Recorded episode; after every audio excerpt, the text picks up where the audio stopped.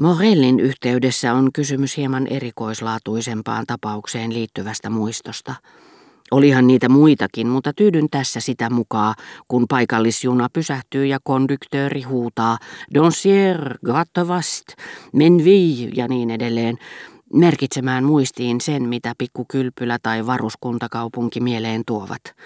Olen jo kertonut Menvijestä ja sen merkityksestä, joka kasvamistaan kasvoi tämän upean tyttötalon takia, joka sinne hiljattain oli rakennettu perheenäitien närkästyneistä vastalauseista huolimatta.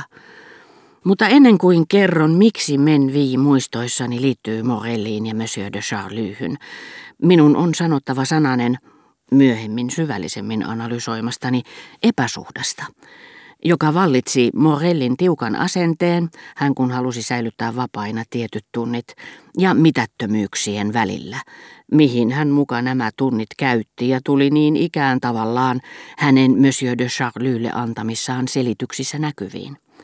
Hän esiintyi epäitsekkäänä paronin edessä ja saattoi vaaratta esiintyäkin, kiitos suojelijansa anteliaisuuden, mutta halutessaan viettää illan omalla tahollaan, antaa viulun soittotunnin ja niin edelleen, hän muisti aina liittää mainitsemaansa syyhyn nämä ahneen hymyn saattelemat sanat. Sitä paitsi se voi tuottaa minulle 40 frangia. Onhan se jotakin. Kai te annatte minun mennä sinne. Siitähän on etua minulle, kuten näette. Pahus. Eihän minulla ole korkotuloja kuten teillä, minun on aika ajatella tulevaisuuttani ja ansaita rahaa. Morell oli tavallaan tosissaan halutessaan antaa oppituntinsa. Ensinnäkin on väärin väittää, etteikö muka rahalla ole väriä. Uusi tapa ansaita sitä kirkastaa käytössä himmenneet kolikot. Jos hän todellakin oli mennyt viulutuntia antamaan, saattaa hyvinkin olla, että oppilaan lähtöhetkellä ojentamat 2 luita tekivät häneen vallan toisen vaikutuksen kuin jos ne olisivat tipahtaneet paronin kourasta. Sitä paitsi 2 luin edestä rikaskin mies kulkisi kilometrejä, joista tulee peninkulmia, jos kysymyksessä on kamaripalvelijan poika. Mutta paronilla oli usein epäilyksiä, mitä viulutunteihin tuli, ja sitä suuremmalla syyllä, kun muusikko esitti usein toisenlaisia verukkeita, rahallisesti täysin pyyteettömiä ja järjettömiä kaiken kukkuraksi. Morell tuli näin ollen antaneeksi elämästään tieten tahtoin ja tahtomattaan niin hämärän kuvan, että siitä erotti vain osan sieltä toisen täältä. Kuukauden hän lupasi olla kokonaan paronin käytettävissä sillä ehdolla, että sai pitää iltansa vapaina. Hän halusi nimittäin seurata säännöllisesti algebran tunteja. Entä voisiko hän sen jälkeen tavata paronin? Mahdotonta. Tunnit jatkuivat joskus myöhään yöhön. 2:00 asti aamulla, kysyi Monsieur de Charlus. Silloin tällöin. Mutta algebraa oppii yhtä hyvin kirjoistakin. Paremminkin, sillä opetuksesta en ymmärrä suuriakaan. Sitä minäkin, sitä paitsi algebrasta ei ole sinulle mitään hyötyä.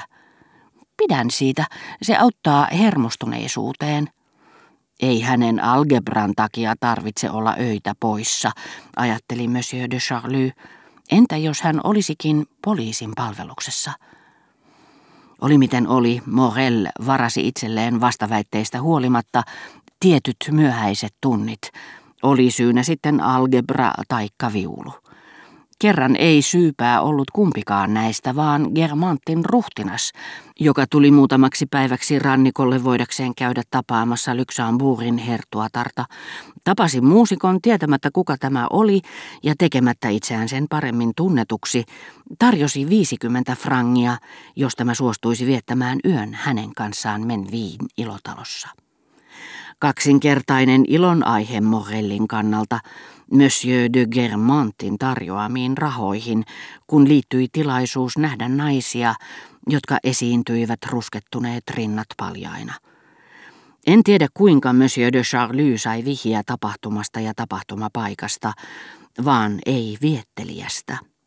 Hulluna mustasukkaisuudesta saadakseen tietää, kuka se oli, hän sähkötti Jupienille, joka saapui parin päivän kuluttua, ja kun Morel sitten seuraavan viikon alussa ilmoitti joutuvansa taas olemaan poissa, paroni kysyi, ottaisiko Jupien lahjoakseen laitoksen johtajattaren, jotta tämä antaisi kätkeä hänet ja Jupienin, niin että he voisivat seurata kohtausta.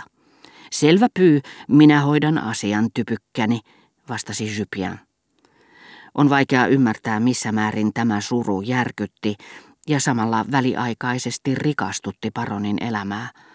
Rakkaus aiheuttaa joskus ajatusmaailmassa varsinaisia geologisia mullistuksia. Paronin mielessä, mikä vielä jokin päivä sitten muistutti niin laakeaa tasankoa, ettei hän olisi matkan päästä erottanut maassa makaavaa ajatusta, oli yhdellä iskulla muodostunut vuoriryhmä, kiven kova, mutta ilmeikkäästi muotoiltu, ikään kuin kuvanveistäjä ei olisikaan vienyt mukanaan marmoria, vaan ikuistanut siihen paikan päällä jättiläismäisinä kiveen kiemurtelemaan mustasukkaisuuden, kateellisuuden, uteliaisuuden, kärsimyksen, kauhun, ylpeyden, vihan, rakkauden ja raivon. Lopulta koitti ilta, jolloin Morellin piti olla poissa. Jupien oli onnistunut tehtävässään. Hänen ja paronin oli määrä tulla 11 maissa illalla, ja heidät piilotettaisiin. 3 kadun välin päässä tästä suuremmoisesta ilotalosta, missä vieraili lähiseutujen koko hienosto, paroni kulki varpaisillaan, madalsi ääntään, rukoili Jupienia puhumaan hiljempaa, siitä pelosta, että Morel siellä sisällä sattuisi kuulemaan. Mutta saatuaan hiivityksi eteiseen, Monsieur de Charlus, joka ei ollut tottunut tämän tapaisiin paikkoihin, huomasi kauhukseen ja ällistyksekseen olevansa yhtä meluisassa talossa kuin pörssi tai huutokauppakamari. Turhaan hän kehotti ympärillään pyöriviä kamarineitoja puhumaan kuiskaamalla. Sitä paitsi heidänkin äänensä peittivät huutokaupan pitäjää muistuttavan vanhan apulaisjohtajattaren käskyt ja määräykset, kun hän pikimusta peruukki päässään, naamassa rapistumassa notaarin tai espanjalaisen papin totinen ilme, ukkos äänellä karjaisi ja pani vuoroin avaamaan ja sulkemaan ovia rytmikkäästi kuin liikennepoliisi konsanaan. Tämä herra 28, espanjalaiseen huoneeseen.